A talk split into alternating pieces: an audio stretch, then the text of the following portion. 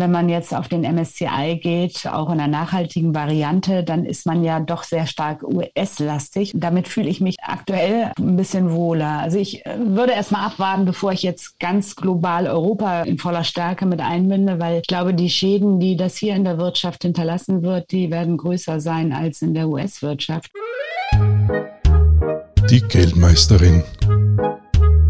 Der Finanzpodcast mit Julia Kistner.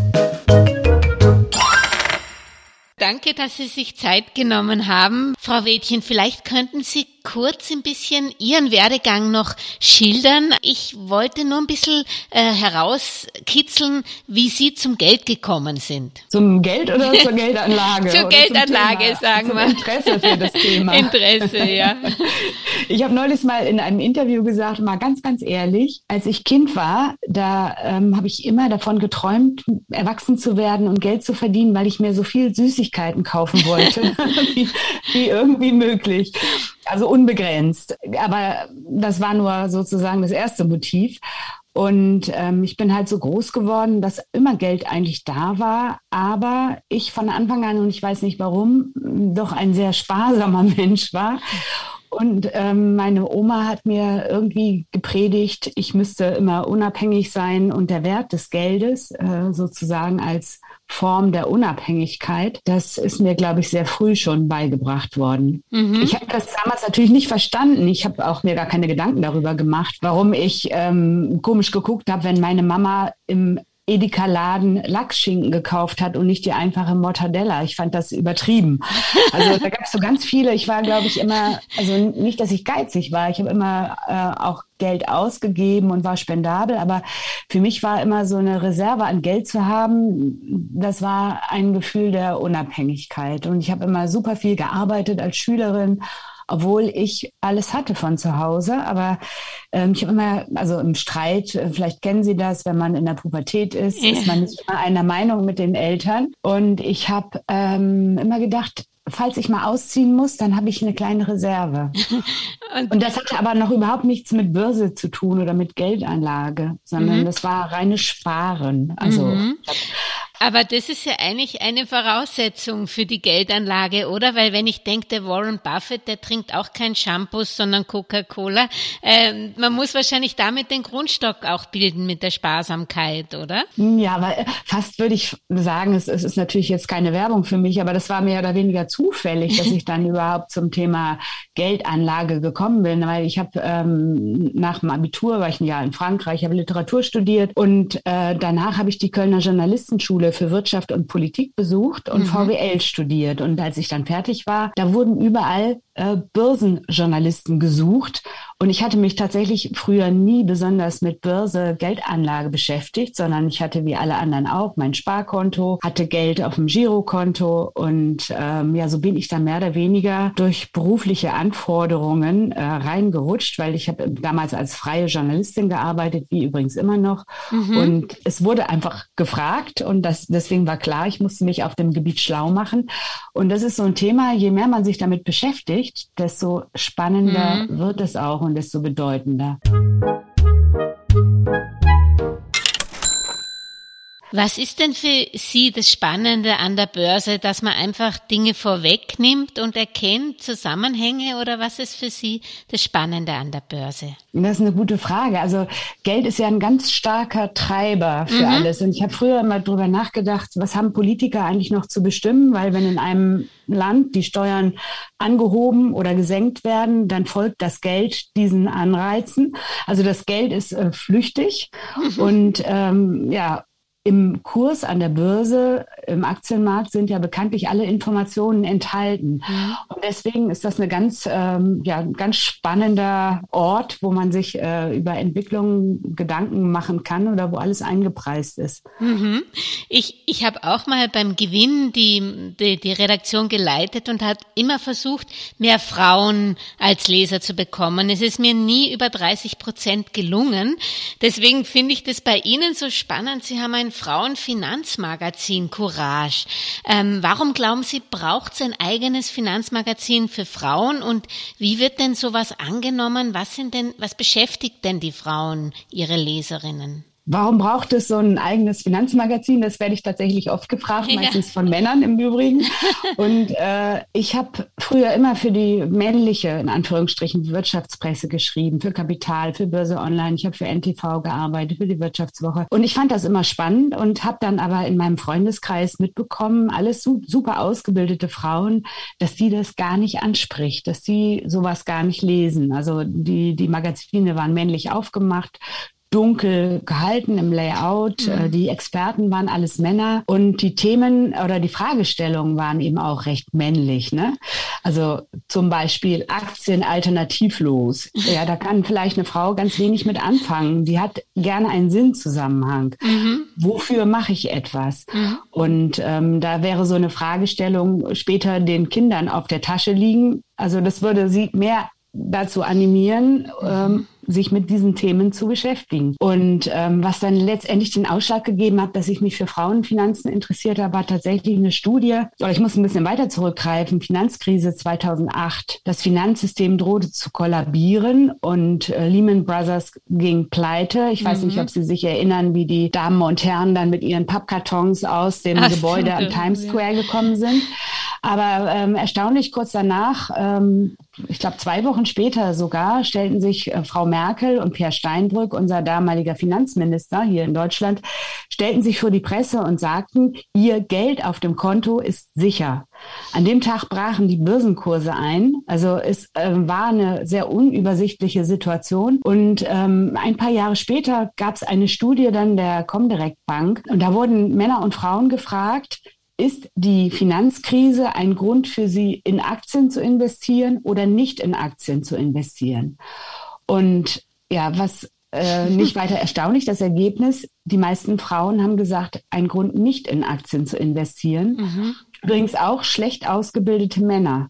Aber die gut ausgebildeten Männer, die haben gesagt, ein Grund in Aktien zu investieren. Yeah. Und seitdem hat sich natürlich das Ganze so gespreizt an Vermögen. Aktienmärkte sind äh, sehr, sehr stark gestiegen. An den Zinsmärkten ähm, wissen Sie selber, Negativzins, Realzins äh, mhm. jetzt extrem negativ. Und äh, da habe ich irgendwie gedacht, man braucht ein bisschen Hintergrundwissen so mhm. um die Dinge einordnen zu können. Wir können uns nicht immer nur auf unsere Intuition, das ist sicher, verlassen, sondern wir müssen vielleicht auch erstmal ähm, so ein Verständnis für das Risiko bekommen. Was ist mhm. denn überhaupt Risiko mhm. in Gelddingen? Ja, und Risiko ist Sparen zum Beispiel momentan bei einer Inflation von 7,3 Prozent.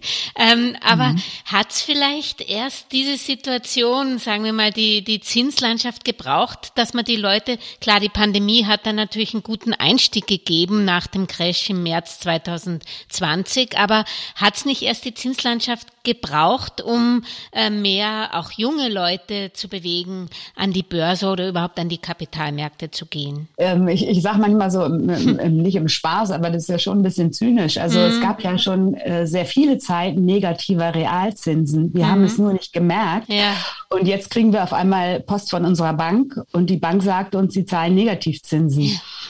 Also das wir hatten ja, ja, schon oft die Situation, dass ähm, der, der Zins äh, niedriger war als die Inflationsrate, auch mhm. äh, in den 1970er Jahren.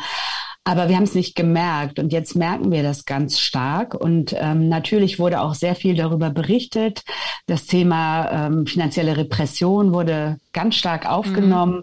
Und ich denke, dass das ähm, langsam auch Früchte trägt, dass viele verstanden haben, wenn sie ihr Geld auf dem Konto schlummern lassen, dann wird es auch ohne Negativzinsen also auch ohne, dass die Bank was in Rechnung stellt, einfach jedes Jahr dramatisch viel weniger. Und jetzt, ich meine, 7,3 Prozent ist ein Monatswert.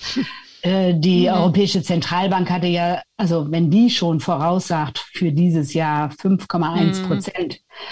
Und da war ja die, der Ukraine, Ukraine-Krieg und die Energiefolge noch gar nicht voll mit eingepreist. Mhm. Das heißt, man kann sich einfach ausrechnen, ähm, dass man von 10.000 Euro am Jahresanfang am Jahresende eventuell nur noch äh, 9.400 und ein paar zerquetschte da liegen hat. Mhm. Also ähm, an Wert, wenn man keine Zinsen bekommt. Und selbst wenn es eine Zinswende gibt, also selbst wenn Zinsen ansteigen werden, um die Inflation zu bekämpfen, ist das äh, natürlich immer noch deutlich niedriger als die Inflationsrate. Das heißt, Verluste mache ich immer noch auf dem Konto.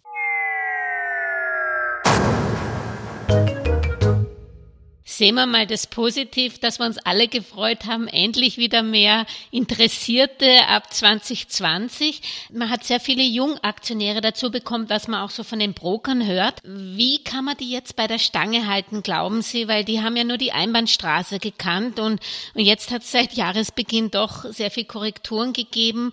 Was raten Sie da ähm, den, den Neo-Aktionären? Also ich würde da sagen, da gibt es zwei Sorten von Neo-Aktionären. Die einen, die ich kenne, die jahrelang gesagt haben, oh Gott, mit Börse will ich nichts zu tun haben, ist mir zu riskant.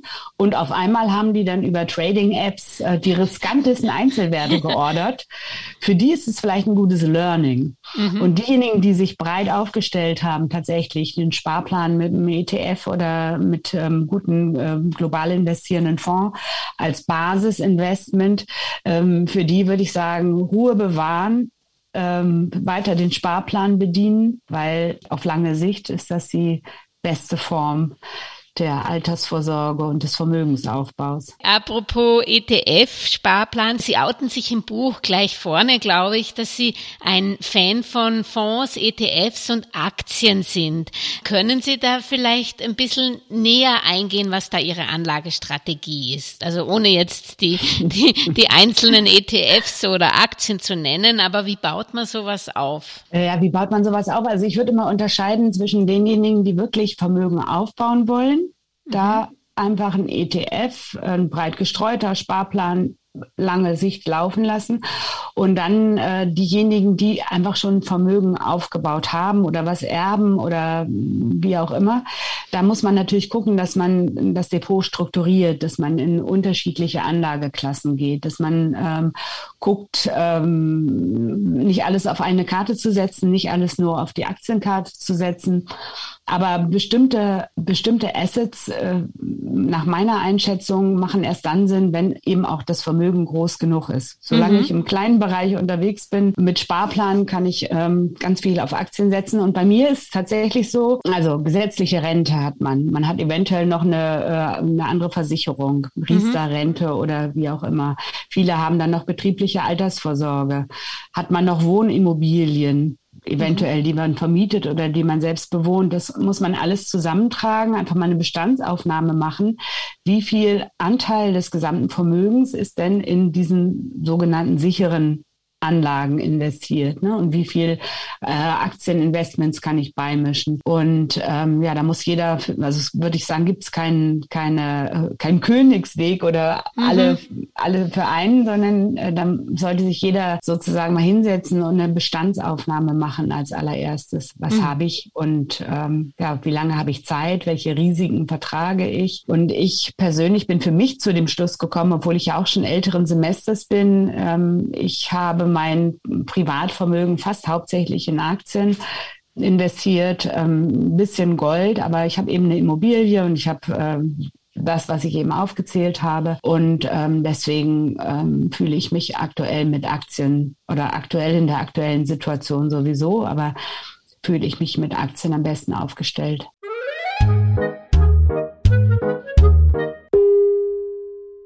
Früher hat man immer so eine Formel gemacht, Alter minus und ist dann auf den Anteil der Aktien gekommen. Aber mhm. da hat man wahrscheinlich auch überlegt, dass man im Grunde genommen, wenn man ein sparsamer Mensch ist und ein Vermögen aufbaut, will man ja gar nicht alles selber ähm, verbrauchen oder man möchte ja auch was vererben und da kann man ja sowieso selbst im in unseren Semesters kann man ja dann trotzdem ähm, auch das in Aktien anlegen, weil die nächste Generation hat ja mehr Zeit, auch äh, Korrekturen wieder glatt zu machen, oder? Mhm. Ja, ich bin ja immer der Meinung, dass Mütter zu viel an ihre Kinder denken und zu wenig an sich selbst. Also was übrig bleibt, ist gut, aber erstmal geht es ja darum, dass wir uns selber absichern und dass wir selber mhm. quasi im Alter nicht auf andere angewiesen sind und nicht den Cent, äh, den Euro dreimal umdrehen müssen. Und ja, früher hat man gesagt, dass man mit Rentenbeginn alles in trockenen Tüchern haben muss, also nichts mehr in mhm. Risikoassets, also Aktien, Risikoassets, weil Risiko in Schwankungen gemessen wird. Und ich denke mal, dass diese, dieser Ansatz sich heute so ein bisschen überholt hat. Ähm, zum einen, wir leben ja extrem lang, also im, im Schnitt yeah. hat sich die Lebenserwartung ja schon deutlich äh, erhöht. Und wenn ich mit 65 oder 66, 67 in Rente gehe, habe ich ja noch unter Umständen zwei Jahrzehnte, zweieinhalb Jahrzehnte, je nachdem.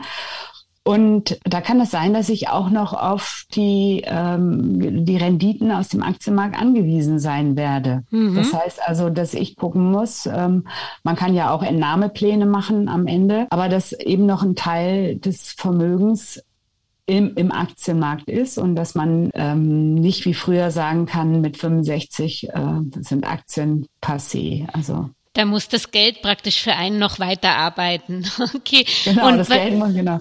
Und, und wahrscheinlich ist es auch schwierig, weil ähm, früher war die Formel einfach, dann gehe ich ins zinslose Risiko, äh, ins Ri jetzt haben wir nur noch das zinslose Risiko. Damals konnte man mit Anleihen noch ins risikolose Zins gehen. gehen. Das gibt's ja nimmer, oder? Wie sehen Sie das? Nee, es gibt's nicht mehr. Also ähm, ich, das war schon ein schöner freudscher Versprecher, den Sie da gebracht haben. Also ein äh, zinsloses Risiko. Ja. Das wollen wir ja vermeiden. Also da sollten wir nicht reingehen. Wenn sollten wir ein Risiko nehmen mit Aussicht auf äh, Rendite und natürlich gibt es auch innerhalb der äh, Klasse, der Anlageklasse Aktien äh, so eine und solche, also so ähm, stabile Unternehmen, ähm, Qualität, die seit Jahren vielleicht keine Kursbomben sind, aber die ähm, Stück für Stück ein bisschen steigen und wo man eine Dividende kassiert. Also man muss ja dann nicht auf Startups gehen mit 65 und ja. auf irgendwie äh, absolute Risikoassets mhm. innerhalb der, der Aktienklasse. Ne? Jetzt ist noch eine Frage immer der Anlagehorizont. Also äh, wo ich angefangen habe vor vielen Jahren mit der Börse, da war mir ganz klar Buy and Hold. Ja? Kann man das heute auch noch bei diesen unsicheren Zeiten sagen oder gab es immer solche Unsicherheiten beziehungsweise wie beziehen Sie solche Dinge wie Pandemie oder den Krieg in der Ukraine oder den Handelskonflikt zwischen China und USA in Ihren Anlagehorizont? Ein oder ähm, haben, sind Sie, haben Sie da vielleicht auch ein Umdenken, dass Sie dort, wo die Aktien sehr gut gelaufen sind, auch vielleicht schneller wie früher auch mal wieder was äh, mitnehmen? da sprechen Sie auch wieder einen guten Punkt an. Also erstmal denke ich, mein grundsätzliches, äh, mein Grund, meine grundsätzliche Anlage lasse ich unberührt. Das sind halt, also ich habe immer irgendeinen Sparplan laufen, variiert, aber bin sehr breit aufgestellt. Und ähm, wenn so Krisensituationen sind, dann ähm, pick ich eventuell eine Einzelaktie dazu. Und äh, mit dem Kaufen habe ich weniger Probleme, sondern eher mit dem Verkaufen tatsächlich. Also mhm. es äh, ist ganz schlimm. Also eine Aktie wie BioNTech, ähm, schön eingestiegen und auch nochmal nachgekauft und dann geht's hoch und hoch. Aber äh, ich bleib dann dabei, weil ich eigentlich eine langfristige Perspektive habe. Mhm. Und da bin ich natürlich bei dem Kursverlauf äh, schon etwas ins Grübeln gekommen, ob das immer so richtig ist und ob man da, ob ich mir da vielleicht äh, mal einen Trailing Stop für bestimmte bestimmte Werte einrichten sollte.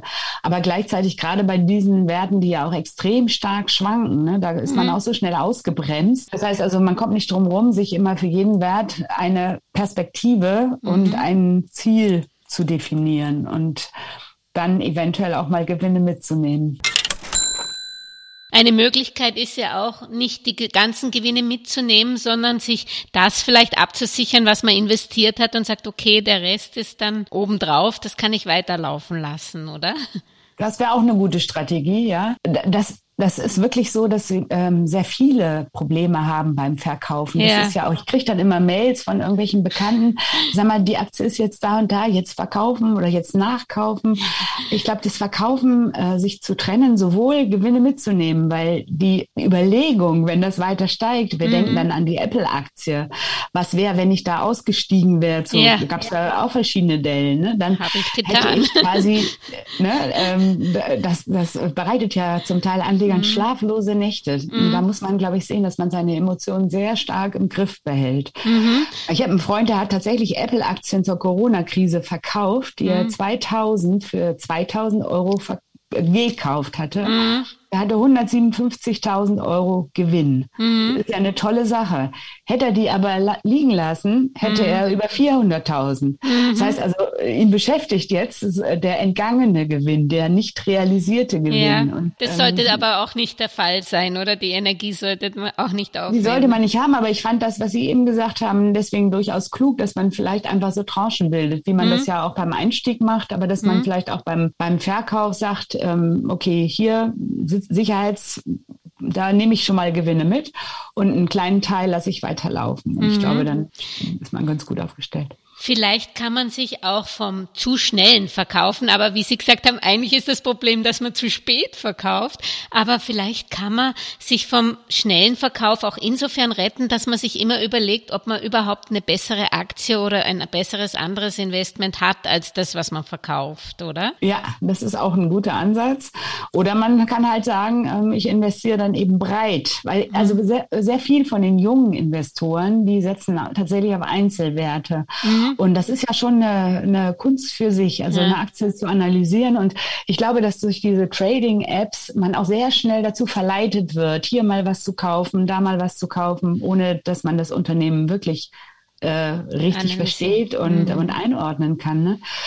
So gesehen, ähm, so eine breite Aufstellung ist vielleicht am Ende dann, mhm. wenn man sich nicht täglich oder wenn man sich nicht so intensiv damit beschäftigen möchte, dann die bessere Aufstellung, als auf Einzelwerte zu setzen und äh, so in so einem schönen Halbwissen irgendwie.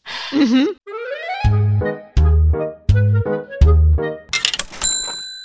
Da habe ich jetzt auch eine interessante Frage von einer Leserin gekriegt, die ich gerne an Sie weitergeben würde. Und zwar, sie möchte jetzt auch anfangen mit ETF sparen und hat mich gefragt, das sollte wahrscheinlich global vorstehen. Ja?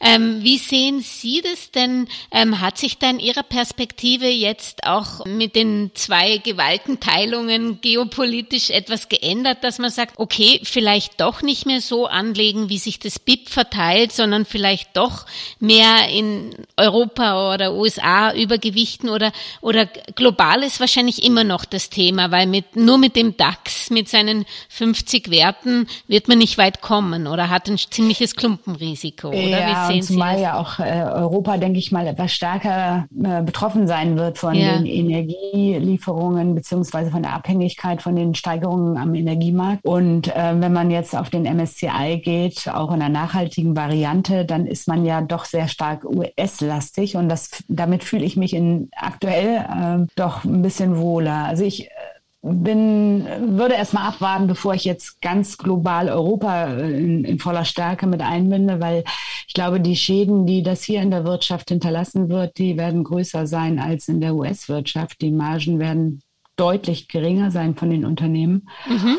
Und ähm, wie gesagt, der MSCI, der ist ja nach BIP aber 60, 70 Prozent aktuell USA. Und deswegen finde ich den aktuell nicht so schlecht. Mhm.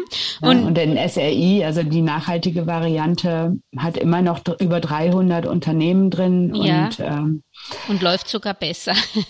ja. Ich sagen, und wenn man, wenn man dann irgendwie, wenn sich das alles dann ein bisschen beruhigt hat, dann kann man ja noch andere MSCI oder wer auch immer der Indexanbieter äh, ist, äh, Teile dazulegen, nochmal Europa oder vor allen Dingen auch Emerging Markets. Mhm. Aber im Moment würde ich mich mit der, mit der Core, mit dem Core MSCI ganz wohl fühlen. Mhm.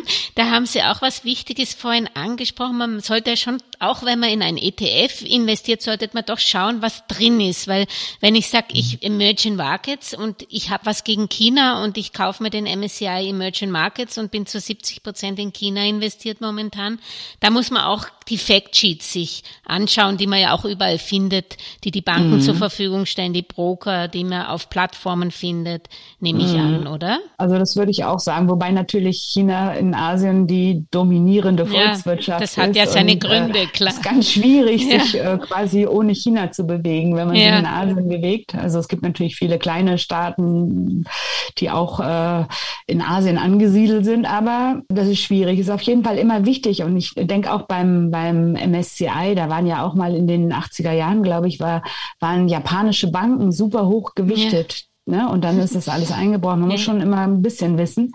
Aktuell sind es halt die großen Tech-Werte, die da sehr hoch gewichtet sind. Mhm. Und da muss man auch aufpassen, dass man sich nicht unwissentlich irgendwelche Klumpenrisiken reinlegt. Also ähm, zum MSCI noch dazu ein, ein äh, mhm. äh, Sparplan Technologiewerte oder yeah. US-Technologiewerte, dann hat man schon ein ziemlich hohes Klumpenrisiko. Es sei denn, man macht kleine Sparpläne und hat noch andere Sachen dabei an Bord. Nochmal zu Ihrem Buch. Ich habe mal vor angefangen bei der Kronenzeitung in der Wirtschaftsredaktion und da gab's den Herrn Dichand, also eine Koryphäe in Österreich und er hat ein Buch geschrieben, das hieß Nur ein Journalist im Hinterhof der Macht. Also und das Nur ein Journalist hat mir sehr gut gefallen und dann habe ich gelesen Just Money. Warum haben Sie den Titel gewählt? Sehen Sie Geld auch nur als nur Geld oder was möchten Sie damit ausdrücken? Ja, also ich bin jetzt nicht so ein, so ein Geld- und, und Statusmensch. Also mhm. es geht mir nicht um Reichtum an sich. Also das wäre für mich kein Wert. Es geht mir wirklich darum, Geld ist wichtig und kümmert euch drum. Geld schafft Unabhängigkeit, aber es ist eben trotzdem nur Geld. Also man muss nicht das ganze Leben jetzt nur Geld hinterher rennen. Das ist nicht. Äh ich musste auch grinsen, habe ich auch gedacht. Ja, widersprichst du dir da nicht eigentlich mit dem Titel so Just Money? es ist, es ist wichtig, aber es ist trotzdem eben einfach nur Geld. Also dafür nicht die Werte über Bord werfen und dafür nicht die Anschauungen über Bord werfen, weil ich höre ja auch ganz oft, ja, an der Börse will ich mich nicht beteiligen. Das ist ähm, das ist mir unmoralisch oder da, da ist skrupellos, Geschäftemacherei, alles nur zu, also ähm, für den Vorteil der Aktionäre. Und nee,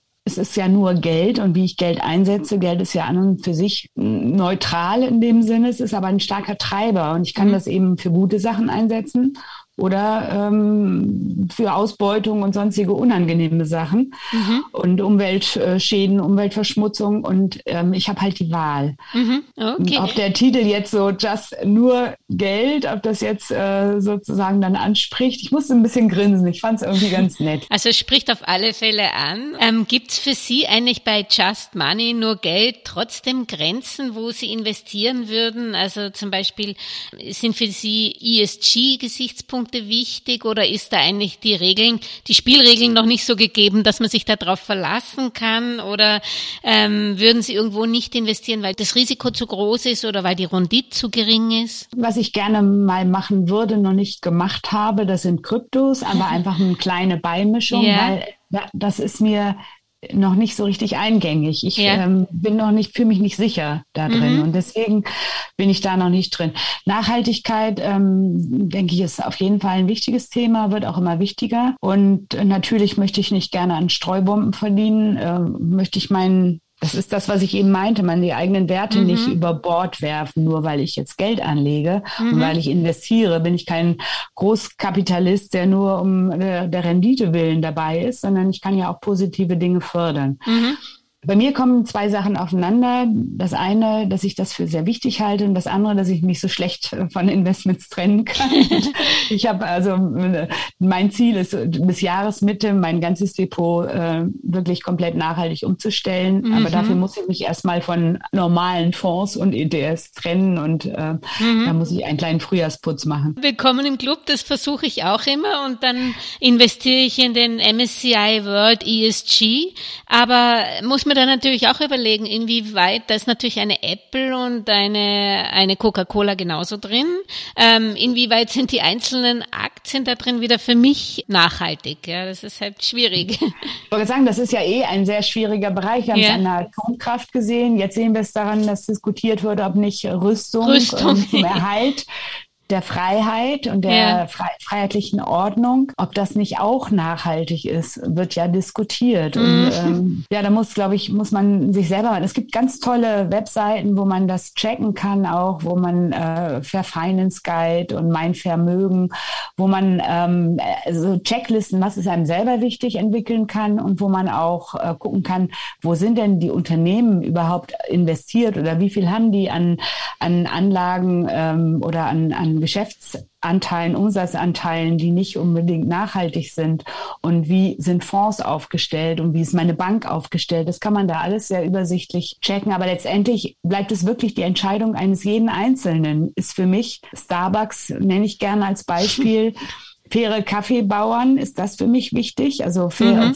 fairer Kaffeehandel oder ähm, viel Abfall produzieren. Mhm. Also solche Themen, da gibt es eben ganz viele und ich glaube, da muss 100 Prozent ist schwierig, aber ich glaube, jeder, der auch nur ein bisschen schon darauf achtet, da ist schon ein bisschen was gewonnen. Da kann ich Ihnen vielleicht noch meine Idee geben von nachhaltig. Ich schaue immer gerne in den Staatsfonds rein von Norwegen, weil die mhm. das auch äh, sich quasi angeheftet haben, nur nachhaltig noch zu investieren und schaue mir dort, wer auf der Blacklist ist. Ähm, es ist sehr transparent, kann man reingehen, ist wirklich sehr spannend. Man kann sicher sagen, man muss sich sehr viel Zeit nehmen und mit dem Nachhaltigkeit äh, hat man jetzt natürlich noch einen weiteren Lehr, den man rüberstülpt und wo man sich drum kümmern muss. Oder wie es wird nicht einfacher. Und dann sage ich auch immer, es gibt ja auch so spezielle Fonds, die ja. ähm, wirklich sehr gute Arbeit leisten. Also wo es nicht darum geht, irgendwie nicht in die schlechten zu investieren, sondern wirklich in die, die Lösungen schaffen. Aber mhm. das ist so, als wenn ich äh, Bio im Supermarkt kaufe, es ja. ist halt ein bisschen teurer. Mhm. Es geht auf, geht zu, auf zu Lasten meiner Rendite und auch da muss ich ja wieder abwägen, was ist mir wichtiger. Mhm. Ne? Sind die zwei Prozent drauf mir wichtiger oder dass ich mit meinem Geld wirklich was Gutes mache. Aber mhm. wir haben die freie Wahl, jeder für sich. Jetzt haben Sie schon einen von den fünf Tipps, die ich von Ihnen gerne hätte für den Vermögensaufbau gegeben. Also man muss sich informieren, es gibt tolle Seiten und auch vielleicht den Nachhaltigkeitsaspekt berücksichtigen. Was sind so für Sie noch die wichtigsten Kriterien für einen guten Vermögensaufbau? Nee, als erstes eine Bestandsaufnahme. Ja, genau. Was habe ich überhaupt? Ja. Äh, wie viel kann ich äh, zurücklegen? Dann früh anfangen auf jeden Fall. Mhm. Zeit ist wirklich Geld bei der, und das macht man sich nicht bewusst, was Zins und Zinseszins was das für Auswirkungen hat. Mhm. Also ob ich 35 Jahre lang spare, 35 Jahre lang hört sich ja immens lang an, aber wenn man mit 30 anfängt, ist man mit 65, ne, dann äh, hat man, ich habe hab das mal ausgerechnet, dann hat man viel, viel, viel, viel mehr an Zins und Zinseszins kassiert, mhm. als wenn man über zehn Jahre Geld anlegt. Das heißt, also ich habe mal eine, kleine Rechnung gemacht, wenn ich über 35 Jahre jeden Monat 100 Euro mhm. in einen global investierenden Fonds investier, äh, investiert hätte, also breit gestreut yeah. nach Kosten, dann hätte ich 188.000 Euro am Ende mhm. angespart, nach 35 mhm. Jahren. Wenn ich die gleiche Summe in zehn Jahren zusammenbekommen wollte, dann äh, müsste ich über 1070, müsste ich 1070 Euro im Monat bezahlen. Und in der Langfristvariante hätte ich 42.000 Euro selbst bezahlt und in der Kurzfristvariante 128.000 Euro selbst bezahlt. Das heißt also, man macht sich nicht klar, wie Zins und Zinseszins wirken. Mhm. Das ist ganz massiv. Also je früher auch mit kleinen Summen anfangen, desto besser laufen lassen. Mhm. Das wäre das Zweite und ähm, ich bin großer Fan vom Sparplan. Der Coast Average Effekt, von dem wir ja früher immer so schön schreiben durften, mit den Durchschnittskosten hat sich zwar inzwischen ein bisschen in Luft mhm. aufgelöst, was ja auch logisch ist, weil die Kurse ja über die Jahre steigen. Mhm. Das heißt, man hat eventuell nicht den besten Kurs, aber man hat zumindest kein Timing-Risiko. Mhm. Das heißt, wenn ich jetzt, ähm, die, die Börsen waren ja sehr stark angestiegen, noch Ende letzten Jahres, wenn ich da mit der großen Summe einsteige und flupp, jetzt passiert was, alles geht runter, brauchst erstmal Zeit. Wenn ich aber einen Sparplan habe, ist das relativ egal, mhm. ob ich ähm, dann 100 Euro oder 200 oder 400 Euro jeden Monat einzahle. Das wäre mein nächster Tipp. Dann immer breit streuen, nicht mhm. bitte auf Einzelaktien und wer Einzelaktien investiert, bitte recherchieren, sich mit auskennen oder aber ein Spieldepot, wenn man Lust dabei hat. Ja. Also dann einen kleinen, einen ganz kleinen Anteil vom Depot, vom Geld und das wirklich als Spielgeld sehen und das ist eventuell aber auch weg, sollte man sich äh, Bewusstsein. Mhm. Ne, und ansonsten breit, breit streuen. Mhm. Super. Wenn man jetzt doch davon ausgeht, gerade weil Sie auch angesprochen haben, Europa, die Folgen, auch die Lieferkettenengpässe mhm. lösen sich nicht, werden eher schlimmer momentan.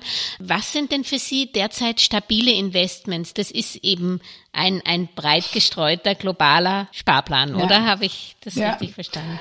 Also da, äh, das ist ja tatsächlich so, man weiß nicht, was kommt und man mhm. weiß nicht, wie stark das die Wirtschaft nach unten zieht. Aber was man ja aus der Historie sehen kann, dass in all diesen Krisen Aktionäre am besten durch solche Krisen gekommen sind. Es gibt keine Sicherheit aktuell, aber Aktien erholen sich. Mhm. Wenn Sie Ihr Geld auf dem Konto aber durch äh, Negativzinsen oder Realverlust ähm, belasten, dann ist das Geld unwiederbringlich verloren. Also mhm. Also diese Kaufkraft ist unwiederbringlich weg. An den Aktienmärkten, da ähm, ist so, sinkt es, aber wenn Sie eine längere Laufzeit haben, einen Anlagehorizont von 10, 15, 20 oder am besten noch 30 Jahren, dann ist das für mich die, äh, die attraktivste Lösung. Mhm. Gut, darf ich ganz am Schluss noch mit Ihnen ein kurzes Blitzlicht machen, wo Sie sich für entweder oder entscheiden können. Manchmal sagen, kann man auch was dazwischen Jein sagen, aber ja. eigentlich entweder oder. Fangen wir mal an mit Shoppen oder Sparen. Ja, ich würde sagen investieren. investieren. Inflation in Europa bleibt bei über sechs Prozent Jahresschnitt oder sinkt wieder? Also jetzt wird sie erstmal steigen und Jahresschnitt äh, hängt davon ab, wie sich der Konflikt ausgeht. Ich denke aber, es wird nicht, nicht weit unter sechs Prozent sein, mhm. wenn unter sechs. Und Sparen, Anleihen oder Aktien? Also mit Sparen meine ich am Konto. Investieren, ja. Aktien auf jeden Fall. Mhm. Finanzberater aufsuchen oder in Eigenregie investieren? Also ich in eigener Regie, wer aber ähm, sich nicht damit beschäftigen möchte, bitte beraten lassen. Mhm. Dann wird man immer gesagt, Kosten, Kosten, Kosten, ja, aber ohne äh, ne, ohne Informationen und ohne äh, Lust, sich damit zu beschäftigen. Ich repariere mein Fahrrad oder mein Auto auch ungern selbst, gibt's in die Werkstatt. Und auch bei Geld ähm, wird man ja nicht überall über den Tisch gezogen. Es gibt ja auch unabhängige Berater, die keine Provision kassieren. Ist das derzeitige Kursniveau für Sie eine Einstiegsgelegenheit oder nicht? Hm. Also es ist eine, eine Sparfahren dabeibleibegelegenheit. ich äh, bin tatsächlich ein bisschen eingestiegen, aber ich halte auch noch ein bisschen Pulver trocken. Nee, das darf man jetzt nicht sagen, Kriegszeiten. Also ja. ich habe noch ein bisschen Cash beiseite gelegt, ähm, dass man einfach mal gucken, wie sich das noch entwickelt. Nicht alles äh, schon investiert. Mhm.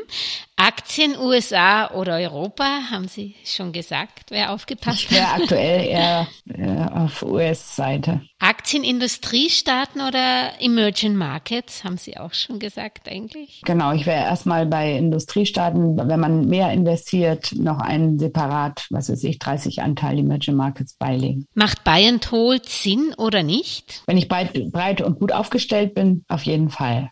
Mhm. Bei Einzelwerten bitte nicht unbedingt. Aktienanlage Horizont drei, also mindestens, sagen wir, mindestens drei, fünf oder zehn Jahre. Bei Einzelwerten, da würde ich äh, sagen, Anlage Horizont offen, aber permanent kontrollieren, also vielleicht schon nach einem Jahr oder nach ein paar Monaten. Und bei äh, breit, breit diversifizierten Investments würde ich sagen, zehn plus da würde ich 15 plus, also tatsächlich lange Laufzeiten. Mhm. Und ein Sparplan mit 65 plus noch, ja oder nein? Kommt auf an, was man alles noch sonst so hat. Mhm. Ähm, wenn man jeden Monat noch mal 100 Euro, äh, in, in, der Regel hat man ja wenig im Rentenalter. Wenn man aber jeden Monat noch 100 Euro übrig hat, die man problemlos investieren kann, warum nicht? Mhm. Wie gesagt, wir haben zum Teil bis 95 und länger zu leben. Mhm, das stimmt. Haben ja. hört sich so schlimm an, ja, wir dürfen. Wir dürfen, ja. und wer lange lebt, braucht lange Geld. Braucht viel Geld, ja. Und äh, glauben Sie, dass die Börsen bis Jahresende wieder die Verluste wettmachen, die wir jetzt haben seit Jahresanfang? Schwierige Frage, weil die Verluste sind ja noch nicht mal so extrem, Nein. wenn man sich die allgemeine Lage anguckt. Mhm. Ne? Also ich kann mir vorstellen, dass es schon noch mal ein bisschen runtergeht. Bis Jahresende, das ist so ein bisschen Glaskugel gucken, weil es hängt sehr davon ab, wie sich dann jetzt die Lieferketten, die Energieliefer, also ob äh, wir einen Lieferstopp Energie bekommen oder nicht. Also da möchte ich meine Hand nicht für ins Feuer legen. Ja, und vielleicht zum Schluss was ganz Einfaches. Ehevertrag, ja oder nein? Auch wieder, kommt drauf an. Ich selber habe keinen, obwohl ich einen haben sollte, weil ich in einer Patchwork-Familie lebe. Aber ähm, ich habe immer gearbeitet, also wir haben getrennte Finanzen auch. Aber ähm, wenn, wenn ich wegen meiner Familie und meiner Nachwuchses auf Arbeit verzichte, also auf Erwerbsarbeit, mhm. dann auf jeden Fall ja eine Absicherung einbauen. Mhm. Okay. Damit nicht Frau und Mutter diejenige ist, die am Ende allein die finanziellen Risiken der Familiengründung trägt, weil mhm. das ist, ist, leider dann sehr oft so. Und gibt es irgendein Investment, das Sie gerne getätigt hätten? Ich hätte gerne im Jahr 1999, als ich mein erstes Depot eröffnet habe, hätte ich mir gerne ein paar Apple-Aktien gekauft. ja, das sind ja noch bescheiden, das sind nicht Bitcoin oder so angesprochen Ja, das ist ja, Bitcoin ist ja, ne, das ist ja, ja. nochmal eine andere Nummer. Aber so ein Unternehmen wie Apple, also ja. damit äh, zum Millionär werden. Ich sitze ja gerade am MacBook. so. ja, ich auch. Ich, äh, ne, einfach 2000 Euro investieren, das Aber, äh, ist eine hübsche Performance. Das sprechen Sie eben wieder an. Man muss ein bisschen über den Tellerrand schauen. Ich habe auch mit österreichischen Aktien damals angefangen und die haben sich natürlich nicht so entwickelt wie Apple. Gibt es irgendein Investment, das Sie bereut haben? Oh ja. das sind meine ersten Aktien tatsächlich, ähm, von denen ich nicht mehr weiß, wie sie äh, heißen, geheißen haben. Die haben öfter meinen Namen gewechselt und wurden irgendwann zu null aus meinem Depot gebucht. Technologiewerte 1999. Ja, die zogen erst hoch und hoch und hoch und ich war stolz und glücklich und dann irgendwann hießen sie, weiß ich auch nicht wie. Ähm, und dann habe ich noch tatsächlich irgendwann später mal nach, also eigentlich hätte ich es da schon lange wissen müssen, nach dem Finanzcrash habe ich einen, äh, einen Bankenwert gekauft, weil ich, die kamen von über 200 und waren dann bei 20 und dachte ich, also noch tiefer können die ja nicht fallen. Das hört sich nach deutschen noch, Banken an. Ja, das war eine deutsche Bank, genau, aber das war die Commerzbank. Ja. Und ähm, das ist auch was, also was ich auch immer versuche, in, auch in Vorträgen, so, mhm. die müsste doch steigen, wenn Schlecht. man einfach das Gefühl hat, weil man von einem Wert kommt, der so deutlich drüber liegt, ähm, das ist keine gute Anlageempfehlung, sondern mhm. man muss erstmal gucken, was für ein Geschäftsmodell haben die denn, womit verdienen die denn ihr Geld und womit werden die vor allen Dingen zukünftig Geld verdienen. Mhm. Und ja, da habe ich ähm, einen satten Verlust realisiert. Das ist aber auch ein guter Hinweis. Man hat ja auch nicht gedacht, dass Nokia mal so enden würde. Also man darf genau. sich auch auf, selbst auf große Namen darf man sich ja. nicht ausruhen, sondern muss immer schauen, wie das weitergeht mit dem Geschäftsmodell. Aber da haben wir ja auch gleich wieder das Beispiel, ob ja. Nokia oder Wirecard, wenn das ein Unternehmen in ja. 1600 Unternehmen im MSCI ist, so what, wenn ich alleine nur auf dieses Unternehmen gesetzt hätte, mh, hm, mm. schwierig. Also breite Streuung ist schon, ist schon Gold wert. Ist, ist eines der wichtigsten wahrscheinlich Regeln beim Anlegen, ja. ja. Ja, und umso wichtiger, je weniger man hat eigentlich, so komisch das klingt. Ja. ja.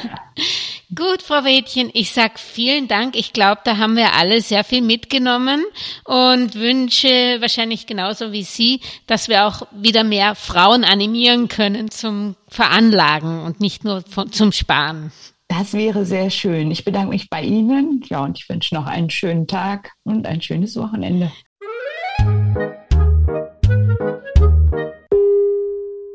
Über aktuelle Börsenaufreger und Ereignisse berichtet Werktag für Werktag übrigens die kleine Podcast-Schwester der Geldmeisterin, die Börsenminute. Überall, wo es Podcasts gibt, auf YouTube, Facebook, LinkedIn, Xing und auch auf www.geldmeisterin.com. Eine erfolgreiche Anlagewoche wünscht euch die Geldmeisterin und Julia Kistner. Und am Schluss noch der Disclaimer. An dieser Stelle wie immer der wichtige Hinweis, dass die Inhalte dieses Podcasts, der Videos und der Webseite geldmeisterin.com ausschließlich der allgemeinen Information dienen und die ganz persönliche Meinung der Geldmeisterin und von Julia sind. Es handelt sich keinesfalls um Investmentempfehlungen, Rechts- oder Anlageberatungen. Das Gesagte, Geschriebene und Dargestellte kann und soll auch nicht das persönliche Gespräch mit deiner Finanzberaterin ersetzen. Auch sind weder die Geldmeisterin noch Julia Kistner informiert darüber, wie es mit deiner Vermögenssituation ausschaut, deinen Bedürfnissen, familiären Umständen, deinem Finanzwissen, die Risikoneigung oder deinen Anlagehorizont. Anlegen erfolgt daher auf eigene Gefahr. Die Geldmeisterin und Julia Kistner haften nicht für Anlageentscheidungen, die aufgrund ihrer Medienbeiträge getroffen werden. Kurzum, für die Geldmeisterin und Julia Kistner war es immer ein Vergnügen, dich bei deinem Vermögensaufbau zu inspirieren. Auf deinen eigenen, persönlich richtigen Geldesel musst du schon selbst setzen. Viel Erfolg!